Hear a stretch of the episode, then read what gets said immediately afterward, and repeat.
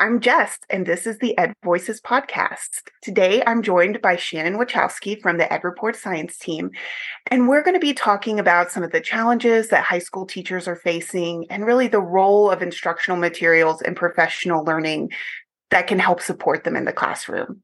So, hi, Shannon. Do you want to tell us a little bit about yourself? Sure. Hi, Jess. Um, thanks for having me on. Um, so, as Jess mentioned, um, I'm Shannon and I'm a science specialist um, at EdReports, mainly focused on high school science.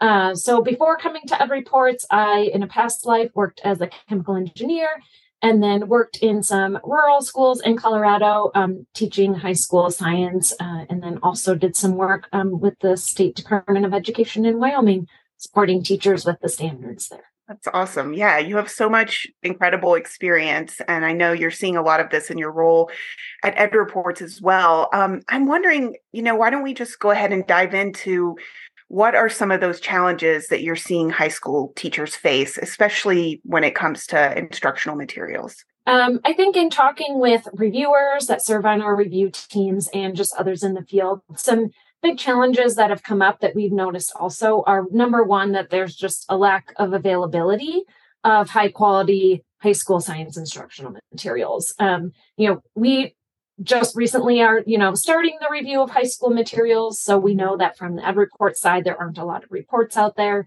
And then in talking with the field, we just, there's not a, a lot of um, things that have been determined to be high quality. And so that's been one real big challenge. Um, connected to that, we know that uh, a majority, or at least 59% of high school teachers, make those adoption decisions on their own. Um, and speaking from my own experience as a high school physics teacher, that was my experience also, where my curriculum director said, pick a textbook and let me know in two weeks. And that's just the reality. And so um, we really we know that there's that lack of just quality materials to choose from, first of all. Connected to that, um, there's also a lack of professional learning. We know that it's not just enough to have a high quality instructional material, although that's a great first step, uh, and that that professional learning really needs to accompany the material in order to support teachers to think about how they want to use it and how they want to best modify it to meet the needs of their students. And I, and I think that brings up one of the third challenges specifically in high school is just that we know that um, the framework for K 12 science education, and then as a result of that, the next generation science standards have been around for about 10 years. And any and they they call for relatively large shifts in instruction and, and pedagogy, and that, that those changes are challenging. And without high quality instruction materials and professional learning to accompany those materials, it's a real challenge for teachers to make those shifts um, they need that network and that cohort of others to really support them and it's it's got to be a full community effort. So those are really like some of the big three challenges that we're seeing in talking with others in the field. No yeah that makes that makes complete sense and i i'm wondering so you really highlighted sort of these lack of supports that teachers have and when when teachers aren't supported with that high quality curriculum you know, we know that they're often turning to supplemental programs or creating their own curriculum and getting, you know, materials off the internet that they're, you know, that's what they're kind of pushed into doing, um, whether they want to or not. And I'm wondering, you know, when they don't have those supports, what are some of the the consequences of that in the classroom? Yeah, that's a that's a great question. So we know that about 63% of high school teachers say that they're using supplemental programs as their primary materials. And again, just coming from my own experience, that was my experience as a high school teacher as well. Um, you know, we all kind of know that the traditional version of a textbook may not meet the needs of our students. And so we're always looking for ways to add um, more connections for students in their learning. I think one of the big consequences of that is that because we are all pulling from all of these different sources, a lot of those sources may not be vetted by a third party such as EdReports and so it's it's hard to know if any of those materials are high quality. Um, i think as teachers we have an idea of what we think high quality means for our students. And i think that's a great place to start specifically considering needs of local context. Um, but that also puts a really big burden on teachers to not only determine if the supplements that they're choosing are high quality, and also um, maybe if the uh, the correct supplement doesn't exist, to then create it on their own. And I I think that's another um, big thing that I experienced as a teacher, and that I hear from a lot of other teachers, high school and otherwise, um, is that a lot of educators are writing their own curricula. Um, and so, again, while I think that's it's really important that teachers be part of that process. They know their students best um, and know how to best meet the needs of their students. It also takes a lot of time and energy to write curricula that is high quality. And so I think what we would advocate for is to see you know more high quality materials being produced by research partnerships or you know other places where teachers have a role in that but it's not specifically falling to them um, and so you know i think that's one way that we can help teachers have those high quality instruction materials have a say in that but not have it be their sole responsibility. Yeah and what do you think i mean one when teachers don't have to put all of that time in searching for and creating materials like what are some of the things that they can then really concentrate on? Well so i think you know allows teachers to do what they do best which is meet the needs of their students. Um, i know you know in my own experience um, as an educator i would go you know i would give up some of my personal time to engage in professional learning with colleagues because i wanted to learn more about how to better meet the needs of my students.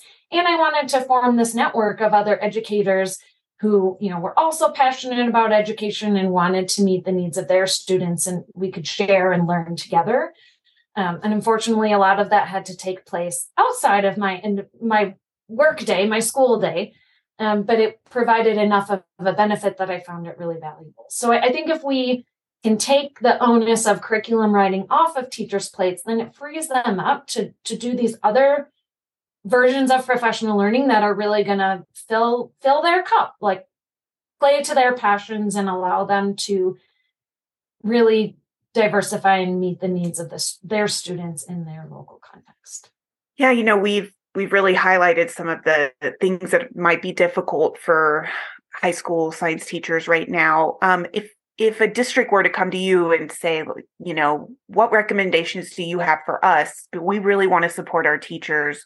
We really want to help them in their practice. You know, what what are some of the things we can do to to get that done? Well, I think that, you know, just based on the fact that we know that a lot of high school teachers do make those adoption decisions independently, I think one of the biggest things would be to really uh, dig into that adoption process to support that adoption process you know bring in multiple stakeholders support it with time and, and energy and, and finances also um, so really make sure that those teachers aren't making those decisions on their own. So that's step number one. I think connected to that um, would be to really spend some time on determining as a as a group as a district as a school what are the key pieces that really play into the instructional vision for your school? What are those things in that in your local context that your students really need that need to be at the forefront of any high quality instructional material?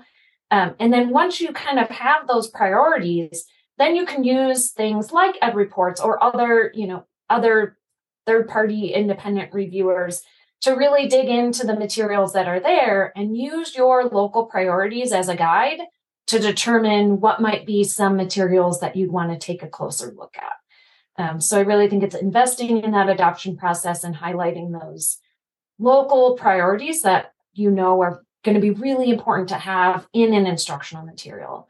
It's great to know how important it is to invest in these comprehensive processes. Um, you know, one thing you had talked about in an earlier question um, that I wonder if you would mind reflecting a little bit more on is also that importance of ongoing support and professional learning. Um, what are some of the things that districts can should think about as they're trying to provide these opportunities for teachers? Yeah, I think you know be, besides the adoption process and, and and all of those kind of initial pieces, once you've decided on a curriculum that you're going to adopt, um, then I think you know as you mentioned that professional learning connected with that instructional material is really important. And um, we know that it also can't be kind of a a one and done type scenario where educators receive professional learning perhaps at the beginning of the school year and then that, that's kind of it it really needs to be this continuous process um, ideally where teachers are part of a cohort or a community whether that's within their school or across schools um, where they're really in a safe space where they can try things with their curricula you know test out different ways of learning with their students and bring those ideas back to that group to really be able to talk about what worked and what didn't so that they can continuously be improving and making changes one of the issues with that is you know when do you do this professional learning because it's oftentimes outside of the school day and so I, I think that is a challenge to contend with in terms of supporting teachers and also providing them with these opportunities where they can really increase their own learning and think about how to support their students with their learning. Yeah, no, I think there's so much so many sort of things to pull together to make sure that teachers are getting the supports they need but also they're they're having that space to do to do their job and to support the students as well um you know you touched on this a little bit um shannon but i wonder if there if you wanted to add a little bit more about you know, we're um, uh, EdReports is is releasing science reviews and high school science reviews. And how do you see these really making a difference for districts and educators? Um, well, I, and I think this has been a common thread, but we know that you know we're we're releasing a few high school science reports that that is not solving the problem of providing information to stakeholders around materials that it, it's going to take us time to build up a, a larger number of reviews. Um, so in the meantime, I really think it comes back to identifying those things that are important in your local context and using what is there on in EdReports um, to really identify what's important to you and what's present in the material. Um, you know, right now we're releasing some high school biology reports. And so if that doesn't, you know, if you're a high school physics teacher, that might not really be supportive to you. But what you can use is the rubric, you know, our, the rubric that we we use to evaluate instructional materials. Use that as a guide. You wouldn't want to use the whole thing, um, but to use it as a guide to think about what's important to you in materials. And so it's that combination between maybe things that we think are important and also local local priorities yeah absolutely and i mean you know as we know there will be more and more reports as the future comes. So more and more information for high school science teachers and districts. Um, but as you said even right now the tool the review tool is a really powerful piece that can help support districts as they're thinking about how to winnow their choices. Um, you know, one of the things I know I've I've when I've been talking with science teachers recently um, is that they often they know the materials they have aren't great, but they want they aren't always sure, you know, how to get better ones. Do you feel like our reviews could also be a support for them in that way in terms of like advocacy? Oh, absolutely. So I think, you know, there's a couple things connected to that.